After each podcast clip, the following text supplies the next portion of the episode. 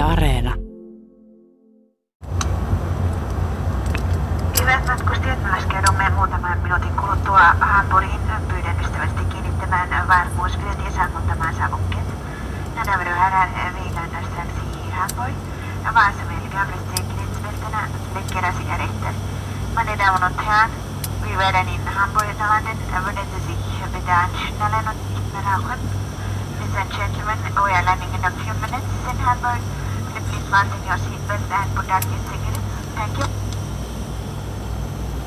Ja hyvää päivää arvoisat matkustajat. Tervetuloa Yleisradion lennolle YLE 95 suomalaisen turistimatkailun historiaan.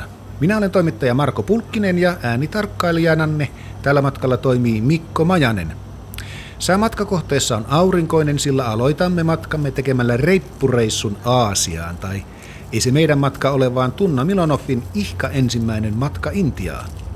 Ja tässä ensimmäisessä jaksossa tutustutaan myös siihen, miten netti ja muu digitaalisuus oikein muutti matkailua silloin, kun maailma vielä oli auki. Sitten toisessa jaksossa tehdään koukkaisu seuramatkojen historiaan. Luvassa on siis yhteislaulua, bussissa possujuhlia ja halpaa viinaa. Kolmannessa jaksossa vaihdamme junaan ja matkaamme 70-luvulle ja Interrailille. Sen jälkeen käydäänkin vodka-turisteina rakkassa itänaapurissamme Neuvostoliitossa. Oikein mukava reissu on siis luvassa.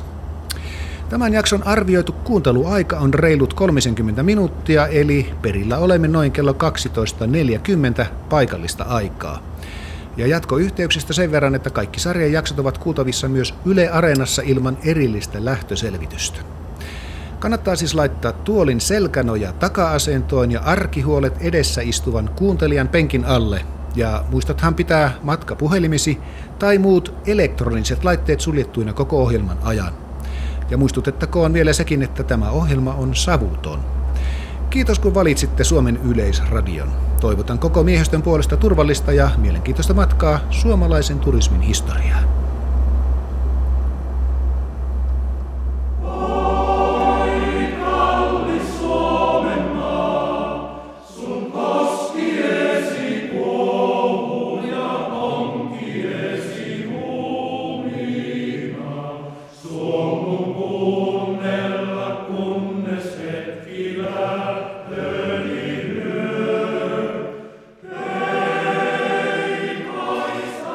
Joo, kyllähän suomalaiset Suomea rakastavat, mutta me olemme aina olleet todella innokkaasti myös lähtemässä kotimaastamme muille maille. Ja se tapahtui heti, kun ulkomaille vain oli mahdollista päästä nopeasti ja edullisesti. Ja se on mahdollista nytkin. Siispä tervetuloa ykkösluokan nojatuli matkalle suomalaisen turismin historiaan.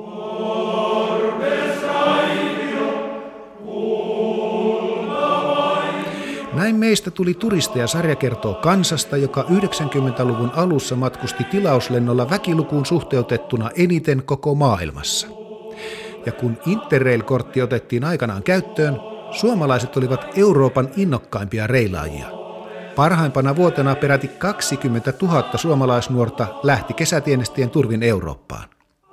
Ja Neuvostoliitossakin suomalaisturistien osuus kaikista turisteista oli suurin piirtein kolmannes. Reppureissaajat ovat tavallaan turismin sukupuun viimeisin haara. Ensin suomalaiset oppivat matkustamaan etelän lomille, sen jälkeen harjoiteltiin ominpäin matkaamista interreilillä ja pian uskallettiinkin lähteä vähän eksoottisempiin ympyröihin Neuvostoliittoon. Ja sen jälkeen syntyi ihan oma heimonsa reppureissaaja Homo Traveller.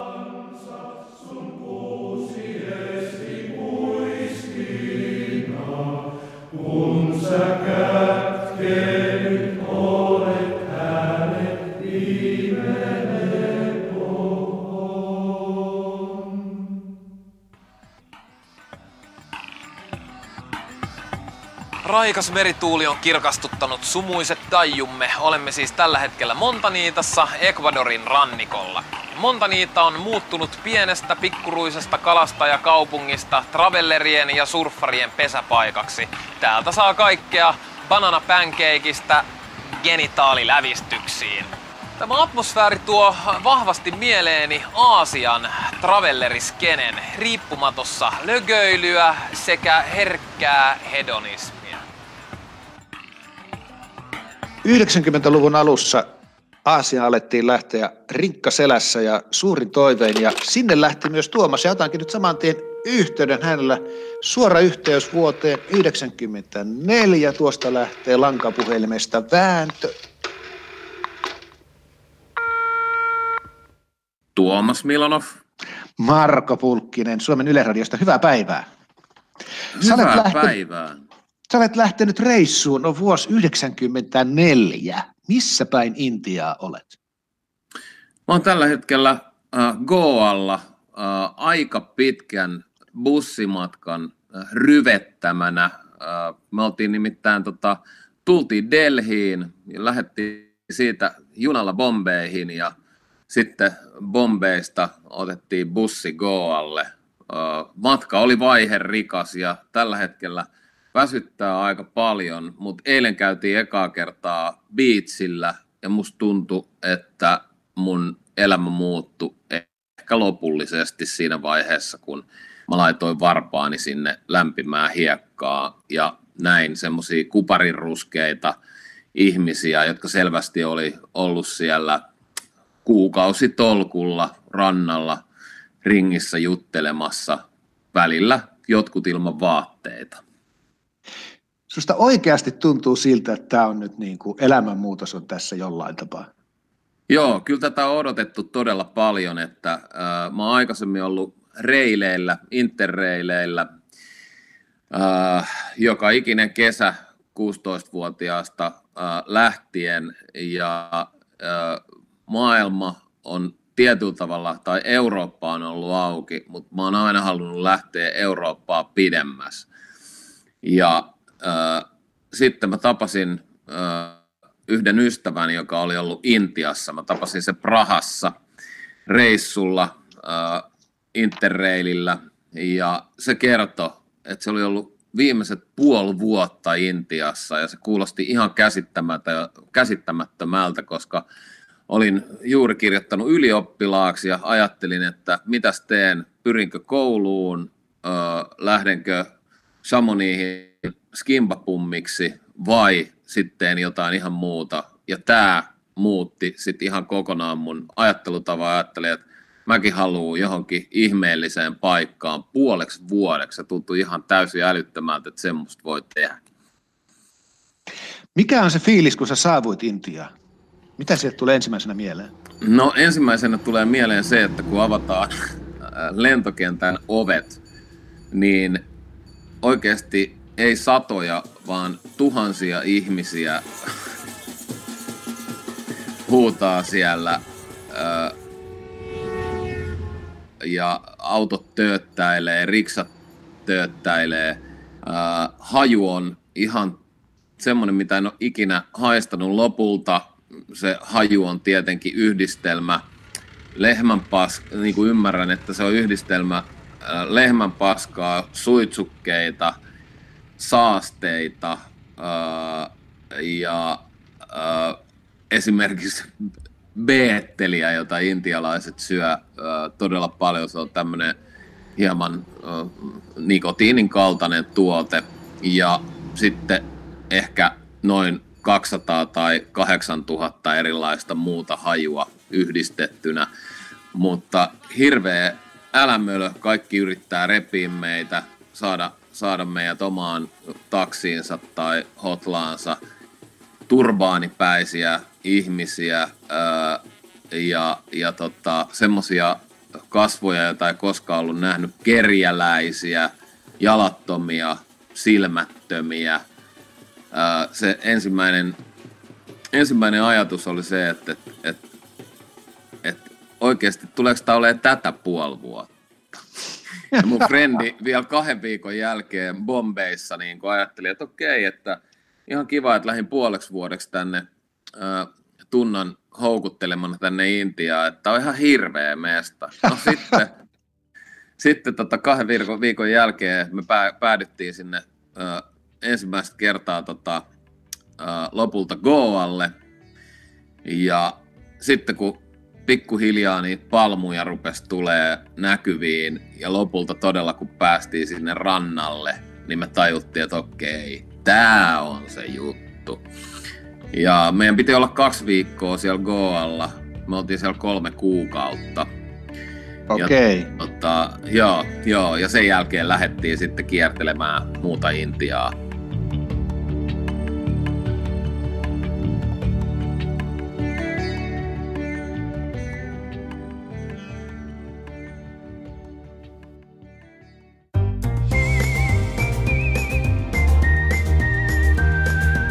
Samaan aikaan Riku Rantala-niminen nuori mies käveli Helsingin katuja onnellisen tietämättömänä siitä, että tuo Tunna Milonoffin ihka ensimmäinen reppureissu tulisi muuttamaan myös hänen elämänsä. Mutta siitä hieman myöhemmin. Matkan varaaminen netin kautta on nykyään helppoa ja nopeaa, mutta 90-luvun puolivälissä, kun Tunna suuntasi Goalle, matkat käytiin vielä ostamassa matkatoimistosta. Muistan itsekin, kuinka joulupäivänä 2001 palasimme maalta Helsinkiin ja saimme idean. Koska lomaa oli vielä jäljellä, lähdetään jonnekin etelän aurinkoon.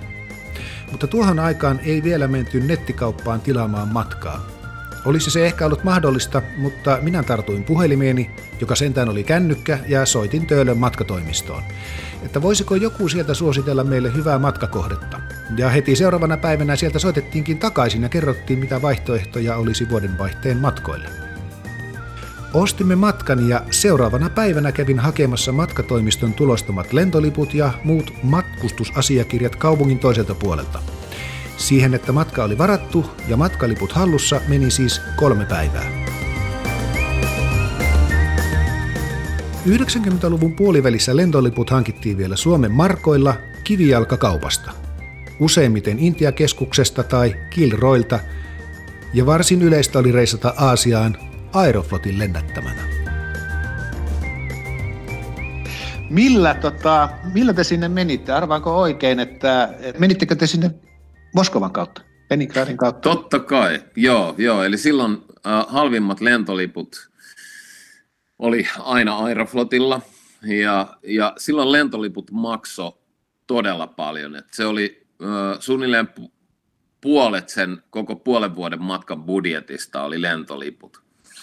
Ja ne maksoi muistaakseni silloin 5000 markkaa, ja ne ostettiin Intia-keskuksesta – ja se fiilis, kun meni sinne Intia-keskukseen ja sai sen fyysisen lentolipun käteensä, mä edelleen muistan sen tunteen, että et kuinka paljon niin kuin vatsassa kutkutti ja, ja melkein, niin kuin, tota, melkein, me, melkein itketti, kun oli niin, niin kuin tajuton fiilis siitä, että ei vitsi, tämä toteutuu. Ja, ja se fiilis tietenkin, se tuli joka kerta aina sen jälkeen, kun se lippu oli ostettu, koska silloin tiesi, että elämä tulee muuttumaan. Jälleen kerran pääsee taas sinne rinnakkaistodellisuuteen, joka on olemassa. Ja rinnakkaistodellisuus oli jotenkin se, mitä ymmärsi kaksikymppisenä, kaksikymppisenä juuri lukion tota, käydeenä ja elämä edessä olevana, että, että ihmiset oli, muut frendit oli lähtenyt opiskelemaan, tai sitten ne ei ollut päässyt opiskelemaan ja ne kärsi talvesta täällä, ja mä olin paratiisimaisissa olosuhteissa, ja ajattelin, että eihän, eihän tässä ole niin mitään järkeä, että, että näinkin voi elää. Ja siellä oli siis ihmisiä, jotka oli sitä samaa elämäntyyliä elänyt vuosikausia tai vuosikymmeniä. Ja, ja jollain tavalla myös niin kuin ymmärsi, että okei, että on, on, on tämmöinenkin staili elää ja tämmöinen mahdollisuus elää. Ja kun siellä tapas muita reissareita, niin se identiteetti ei määrittynyt sen mukaan, että mitä sä teet duuniksessa, vaan mistä sä oot tulos ja mihin sä oot menossa. Oliko sulla Suomesta jotain ikään kuin esikuvia, että hei, toi käy matkustamassa paljon ja näin poispäin, koska se ei ollut siihen aikaan vielä niin yleistä? No ei oikeastaan, mä en ollut kuullut kenestäkään muusta kuin äh, tämä kundi, joka kertoi mulle, että se on ollut Intiassa ja hänen kauttaan mä sitten tutustuin muutamaan tyyppiin, äh, joita mä en aikaisemmin siis tuntenut, sain puhelinnumeron, lankapuhelinnumeron, johon soitin ja ja tota, äh, sovin tapaamisen siitä, että saisin vinkkejä koska mitään internettiä hän ei silloin tietenkään ollut ja oli, piti kuitenkin tietää, että mihin menee ja, ja missä on parhaat paikat ja muuta. Ja sitten päädyin mahtavan äh, hahmon Keimo Valkosen luokse, joka, joka tota, oli ollut itse ensimmäistä kertaa tuossa 80-luvun lopulla Intiassa ja, ja tota, näytti mulle sitten dioja sieltä. Ne, jotka ei ole elänyt ennen netin aikakautta, ei voi ymmärtää sitä, että kuinka paljon kauempana se Intia oli silloin. Se oli siis yhtä kaukana kuin tällä hetkellä on avaruus. Eli vain kuvien, diojen, äh, tarinoiden kautta sai jonkunlaista niin kuin osviittaa, että mitä, mi, millaista siellä voisi olla. Mistä, eihän sitä, niin kuin, mistä sä olisit katsonut videoita tai muuta. Ei, siis maailma oli niin erilainen ja asiat oli niin paljon kauempana. Niin, siis eli systeemihän on se, että me oltiin täällä nyt puolitoista kuukautta, se on ehdottomasti liian vähän. Varatkaa aikaa vähintään puoli vuotta, parhaassa tapauksessa vuosi. Mihin mä menisin seuraavaksi, jos mä tulisin Etelä-Amerikkaan? Boliviaan. Miksi? Koska se on halpa ja siellä on myös tietysti hyvä travelleriskeene. Vanhan liiton reppureissaajien tavoitteena oli olla paikan päällä mahdollisimman pitkään, vähintäänkin useita kuukausia. Lentoliput olivat tuohon aikaan niin kalliita, että jo senkin takia kannatti samaan hintaan olla reissussa pidempään. Mutta 90-luvun alussa lentoliikennettä alettiin myllätä toden teolla. Siihen saakka lentoyhtiöt olivat olleet tietyllä tavalla julkisen palvelun tarjoajia ilman todellista kilpailua. Lähes kaikissa maissa toimi valtioomisteinen lentoyhtiö, joka toimi nimettynä liikennöijänä kansainvälisillä reiteillä. Näille reiteille oli ulkopuolisten yhtiöiden vaikea päästä. Järjestelmä johti tilanteeseen, jossa yksittäisen maan lentoyhtiöllä oli mukava asema kotimaahansa suuntautuvilla reiteillä, mutta esimerkiksi Air France ei voinut lentää Hampurin ja Milanon väliä. 90-luvulla järjestelmä purettiin, kilpailu koveni ja lentäminen halpeni niin paljon, että piipahdus viikonlopuksi Saksaan katsomaan Bundesliigaa tuli kaikkien ulottuville. Ja tätä mahdollisuutta on todellakin käytetty hyväksi.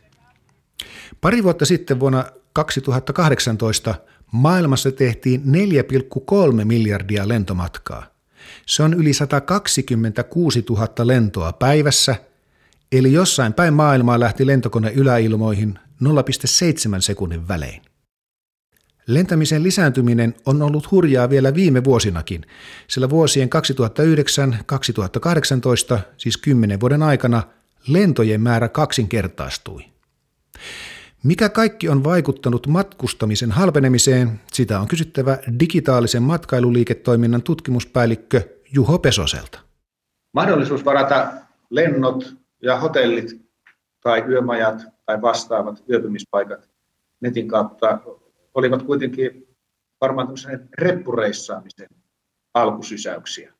Öö, joo, ja no ainakin, ainakin se, että et, et pystyttiin ne matkat varaamaan jonnekin, mihin, mihin se aikaisemmin oli ollut vaikeaa. Ja tietysti se myös osuu hyvin tähän, tähän koko globaaliin matkailun kehitykseen, että miten valtavasti matkailu on kasvanut ja miten valtavasti ollaan uusia lentoyhteyksiä ympäri maailmaa niin kuin pystytty avaamaan ja miten, miten maailma on yhdistynyt, yhdistynyt lentoyhteyksien kautta niin kuin yhdeksi globaaliksi planeetaksi, niin tämähän oli se, mikä sitten mahdollisti sen reppureissaamisen, että, että päästiin viimein myös niin kuin lentämään muualle kuin pelkästään sinne, minne niitä pakettimatkoja tehtiin, ja kuka tahansa pystyy varaamaan lennon niin kuin istuinpaikan melkein miltä tahansa lennolta ja, ja yhdistelemään lentoja omaan määränpäähänsä sopivalla tavalla, niin tämähän mahdollisti sitten sen, että ihmiset pääsi yleensä vielä nimenomaan länsimaiset ihmiset pääsi tutkimaan sellaisia maita ja, ja matkakohteita, joihin aikaisemmin ei ollut päässyt. Matkailu ei elä missään umpiossa, vaan se on aina kiinni muun muassa yhteiskunnan säätelyihin. Mitä sellaista on tapahtunut 90-luvun alusta lähtien, että matkailusta on tullut helppoa ja halpaa? Ähm, no tietysti niin kuin Euroopan unionin niin kuin kehittyminen ja, ja digitaalisuuden kehittyminen ää, ja lentokoneiden kehittyminen. Sehän on tietysti varmaan yksi, yksi merkittävimmistä tekijöistä, että suhteessa, suhteessa ää, niin kuin tulotasoihin, niin, niin erityisesti lentäminen on paljon halvempaa kuin mitä se ikinä on ollut.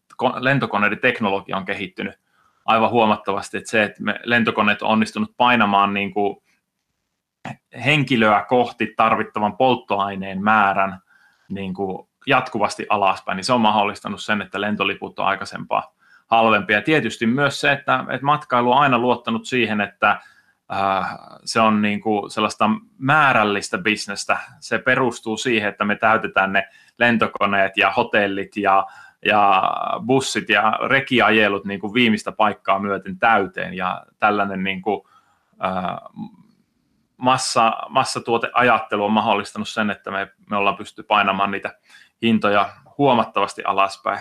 Jotkut jopa kyseenalaista, että onkohan niitä painettu jo liikaa alaspäin, että, tämä on niin kuin iso kysymys sitten matkailun tulevaisuuden kannalta, että, että mil, pitääkö, pitääkö kaikilla maailman ihmisillä olla oikeus matkaille ja mahdollisuus matkaille ja mitä se sitten tarkoittaa esimerkiksi ilmastolle ja ympäristölle ja, ja, ja talouksille, että, että näitä asioita tässä kovasti pohditaan tällä hetkellä. Mitä mieltä itse olet? Onko matkustaminen liian halpaa? No tietyllä tavalla niin me nähdään ne negatiiviset vaikutukset, mitä, mitä matkailulla on monille yhteisöille. Puhut, ennen, ennen koronaa esimerkiksi puhuttiin paljon liikamatkailusta ja, ja tietysti ää, lentämisen ää, kasvihuonekaasupäästöistä ja, ja muista, mutta ää, toisaalta taas niin matkailulla on todella paljon hienojakin puolia, että, että miten se on mahdollista, miten se mahdollistaa niin kuin ihmisten ajatusten vaihdon ja kulttuurien välisen ymmärryksen kasvamisen ja, ja ihan ylipäätänsä sen, että me ymmärretään, että miten me kaikki asutaan tällä samalla planeetalla ja, ja miten ollaan kaikki yhteyksissä toisiimme ja miten, miten meillä on ainakin tällä hetkellä vielä vain tämä planeetta, josta meidän pitää pitää huolta, niin ehkä tällainen ajattelutapa sitten, sitten liittyy myös matkailu ja, ja matkailu tulevaisuuden mahdollisuuksiin, että toimialana matkailuala pystyy olemaan, olemaan tuota merkittävämpi kuin että et olisi pelkästään vastuullinen siitä, mitä tekee, vaan ehkä myös muuttamaan sitä, että, että millä tavalla me ihmiset nähdään maailma. Viimeinen kuulutus Finnairin vuorolle AY831 Lontooseen, portti A1. Sista utrop Finnair AY83 till London, utgång A1.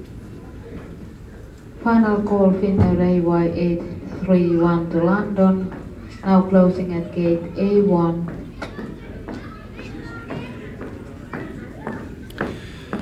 Tämä on viimeinen kuulutus Aeroflotin lennolle Taimaahan. Riku Rantala, Riku Rantala, Tunna Milonov odottaa sinua lähtödeskillä. Riku Rantala, Riku Rantala, Tunna Milonov odottaa sinua lähtödeskillä.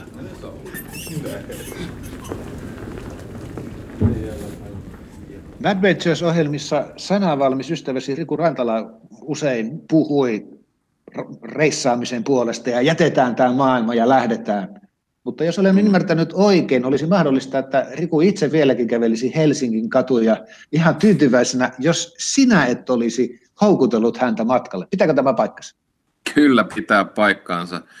Mä olin tota, elettiin vuotta 1999 ja ää, mä olin pitänyt yhden vuoden väliä reissauksesta. Mä opiskelin silloin kulttuuriantropologiaa ja uskontotieteitä avoimessa yliopistossa ja, ja tota, ää, sitten muutama frendi oli ollut Taimaassa. Silloin se ei ollut samanlainen kohde kuin mitä se on tällä hetkellä ja, ja olen kuullut niin kuin uskomattoman kirkkaista vesistä ja mielettömistä, mielettömistä saarista ja, ja, ja tota, päätin yhtenä hetkenä parturissa, kun luin jotain kirjaa, lehteä siinä, että, että tonne mä lähden ja kuukauden sisällä. Ja sitten mä soitin suoraan Rikulle ja sanoin, että, että, että nyt on semmoinen tilanne, että mä oon taas lähes reissuun, että lähet sä mukaan. Ja, Empikö Riku? Riku, se oli kello neljä yöllä äh, päätteeksi, kun mä sitten soitin sille. Ja tota, Jurrissa lupautui lähtemään, ei empinyt ollenkaan. Ja samalla tiellä on tietyllä tavalla edelleen.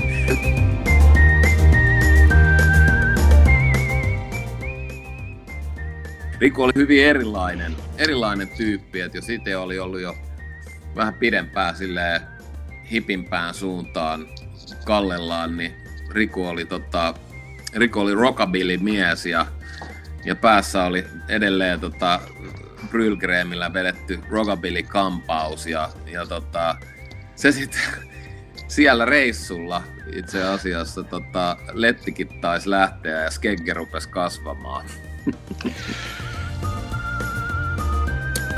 Nämä kaksi reissua Rikun kanssa Taimaahan on ollut legendaarisia.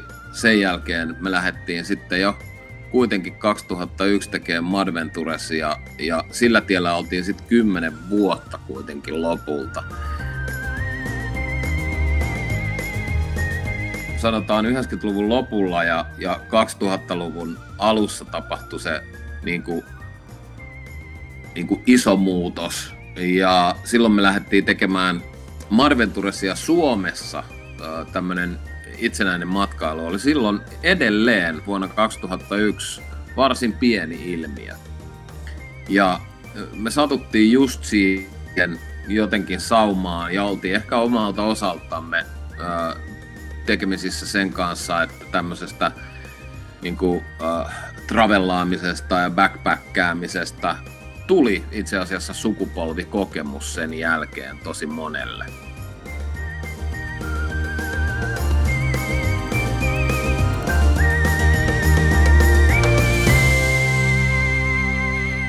Jos ovat reppureissa ja tuttu näky Aasiassa, niin kyllä aasialaisiakin näkee Suomessa. Esimerkiksi Sibelius-monumentilla.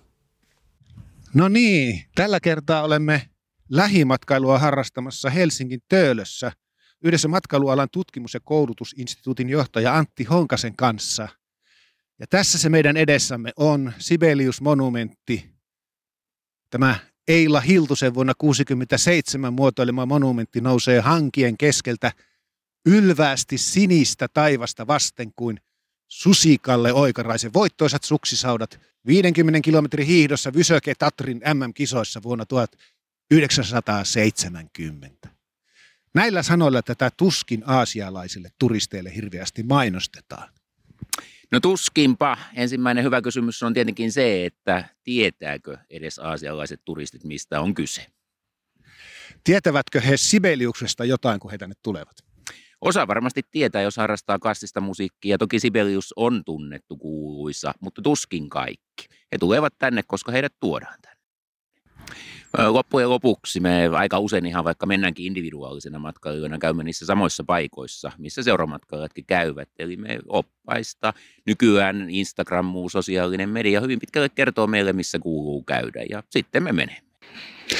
Kuinka paljon matkailussa vaikuttavat mielikuvat? Esimerkiksi itsekin olen reppumatkailut Aasiassa ja mennyt siellä Lonely Planetin ohjeiden mukaan niihin samoihin paikkoihin, missä sattui olemaan aika paljon muitakin reppumatkaajia.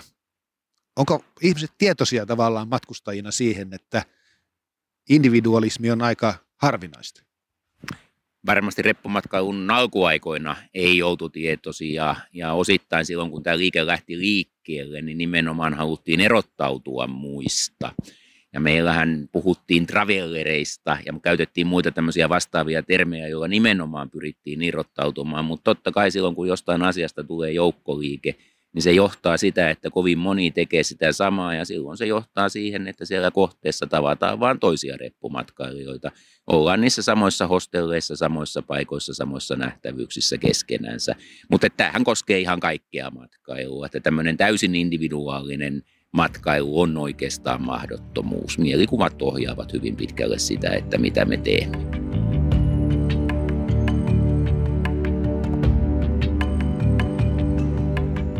No reppureissaaminen on muuttunut äh, 25 vuoden tai 30 vuoden aikana, mitä itse on reissannut, että äh, silloin aikoinaan lähdettiin tosi paljon pidemmäksi aikaa. Ja nyt viime aikoina, jo viimeisen 10 ja 15 vuoden aikana se on muuttunut semmoiseksi niin, kuin niin sanotuksi flashbackäämiseksi. Eli, eli lähdetään todella, saatetaan lähteä vaikka kahdeksi viikoksi tai, tai kuukaudeksi tai, tai jopa viikoksi niin kuin backpackkäämään. Ja tolloin se ajatus oli, oli ikään kuin se, että, että, että lähdetään tosi pitkäksi aikaa. Ja, ja mulla se jotenkin niin kuin muodostui myös se, se, se muodosti vähän niin kuin reissareiden identiteetin silloin, että kuinka pitkään siellä reissus oli ollut. Jotkut oli vuosi tolkulla. Ja, ja tota, se, että et, et mikä yhdistää, niin aikoinaan se oli semmoinen niin selkeä erottautuminen massaturisteista ja semmoisesta niin perinteisestä turismista, jossa mennään isoon hotelliin ja on mahdollisesti all inclusive jutut ja äh, ne näyttää kaikkialla maailmassa about ihan samanlaisilta. Mutta totta kai, kun tämän olen sanonut, niin backpackereita on hyvin monenlaisia, että et, et, löytyy ihan, ihan, ihan semmoisesta, jotka voisivat olla ihan tavallisia turist, massaturisteja ja oikeastaan niin kuin, sitten jos kriittisesti asiaa katselee, niin, niin kyllä sitten taas toisaalta nämä backpacker-reitit on yleensä aika samanlaisia, että siellä mennään vähän lampaan lailla sitten muiden perässä tiettyihin paikkoihin myös sen takia, että, ne on tietenkin niin kuin hienoja paikkoja, mutta itse on ainakin huomannut sen, että aina kun jää just sille edellisellä pysäkillä, niin yleensä löytää kaikista parhaan meininkin. Reppureissajien toiveena on tavoittaa matkallaan jotain aitoa ja alkuperäistä, jotain sellaista, jota perinteiset seuramatkailijat eivät löydä. Mad Ventures-ohjelmaa tehdessään Tunna Milonov ja Riku Rantala joutuivat pohtimaan myös sitä, miten heidän TV-ohjelmansa kenties muuttavat matkakohteita.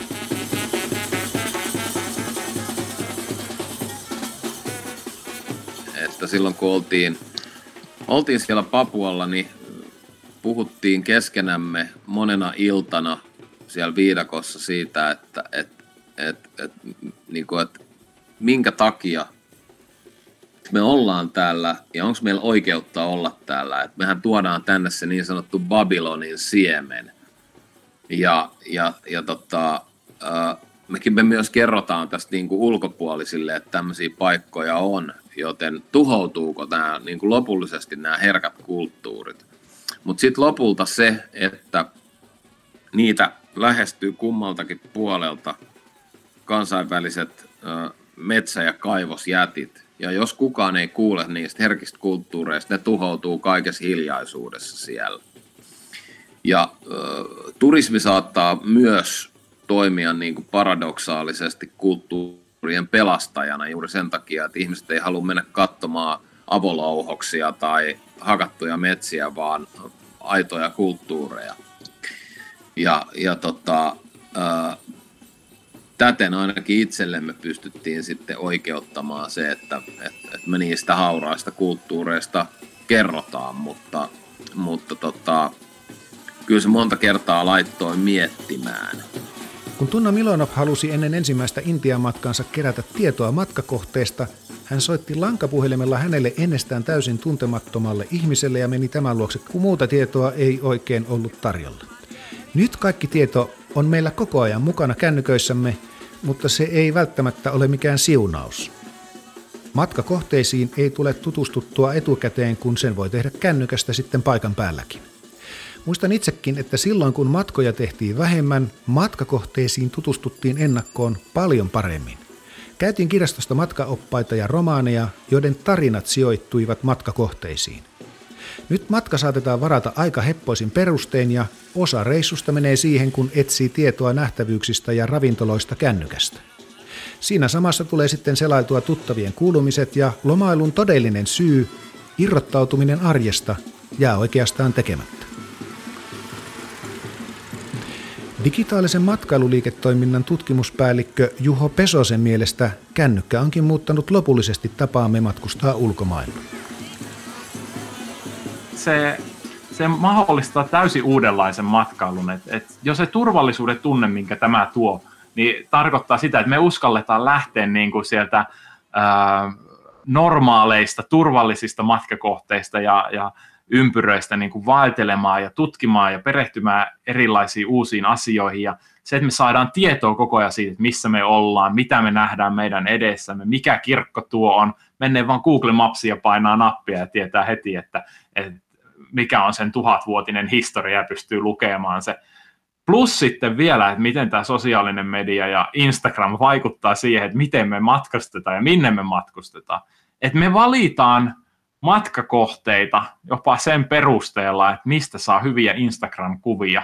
Ja, ja me pakataan matkalaukut sen perusteella, että näyttääkö tämä hyvältä, kun mä otan jo siinä paikassa, että etukäteen suunnitella, että mä haluan tosta paikasta sellaisen kuvan, jossa mulla on nämä vaatteet päällä.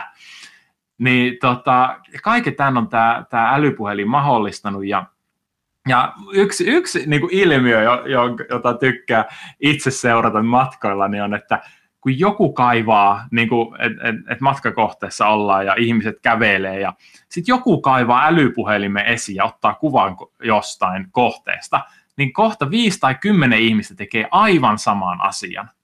Eli se vaikuttaa siihen, että, että mihin asioihin me siellä matkakohteessa kiinnitetään huomiota ja millä tavalla, niin kuin, että, se, että se koko matkakohde, niin jos ajatellaan Lontoon reissu, Berliinin reissu, Pariisin reissu, että se koko niin kuin, matkaelämys nähdään itse asiassa – hyvin monesti tämän kame, niin kuin älypuhelimen näytön läpi, kameran linssin kautta. Mad Ventures parivaljakko on vierailut TV-ohjelmia tehdessään yli 70 maassa. Mutta Tunna Milonov käy yhä joka vuosi Goalla, siellä mistä kaikki alkoi, ja viipyy Intiassa vähintään kuukauden. Eikä hän silloin katso ympäristöään kameralinssin läpi.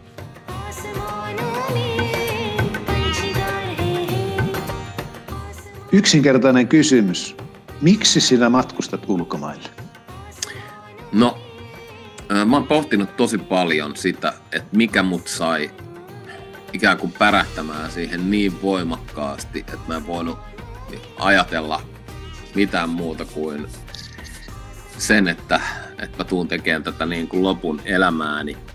Ja kyllä se niin kuin lo, yksi isoimmista syistä on se, että reissussa mun läsnäolo kasvaa eksponentiaalisesti. Eli se liittyy siihen, että täällä jollain tavalla koko ajan ö, miettii tulevaa tai sitten murehtii vähän mennyttä. Ja on koko ajan erilaisissa ihmissuhteissa ja, ja, ja muutenkin elämä muistuttaa niistä asioista, myös vastuusta ja näin. Aistit aukee yhtäkkiä niin paljon, että e- ei oikeastaan ole aikaa ajatella tulevaa ja mennyttä, vaan just sitä läsnä olevaa hetkeä. Jopa ne tu- sadat, sadat hajut, jotka koko ajan tulee nenään ja uudet ja, ihmiset ja paikat ja, ja kaikki muut, niin ne, ne valtaa sen ajatus niin kuin maailmaa ja silloin elää hetkessä. Eli, eli se on tämmöinen niin kuin ikään kuin läsnäolokokemus, meditaatiota, meditaatiota niin kuin liikkeessä. Oliko jotain sanottavaa vielä? Eli jättäkää se nahkasohva ostamatta, myykää auto, lopettakaa vaiheilu ja lähtekää radalle. Tämä seikkailu päättyy tähän. Kiitos seurasta. Madventures kuittaa. Hyvät naiset ja herrat, oikein hyvää huomenta ja tervetuloa Eurooppaan. Olemme nyt Lontoon yläpuolella. Kaupunki näkyy koneen vasemmalla puolella. Lentokorkeutemme on 11 300 metriä. Ja Amsterdamiin tässä puolen tunnin. Ja täällä puhuu toimittaja Marko Pulkkinen. Alamme pikkuhiljaa olla tämän ohjelman osalta perillä. Jätetään travellerit ja muut hipit meditoimaan Aasiaan ja jatketaan yhteistä matkaamme viikon kuluttua. Silloin matkakohteenamme on seuramatkailu. Mutta jos haluat ottaa äkkilähdön etelään, niin sekin onnistuu. Kaikki sarjan jaksot ovat nimittäin kuultavissa Yle Areenassa. Kiitos kun valitsitte Suomen Yleisradion.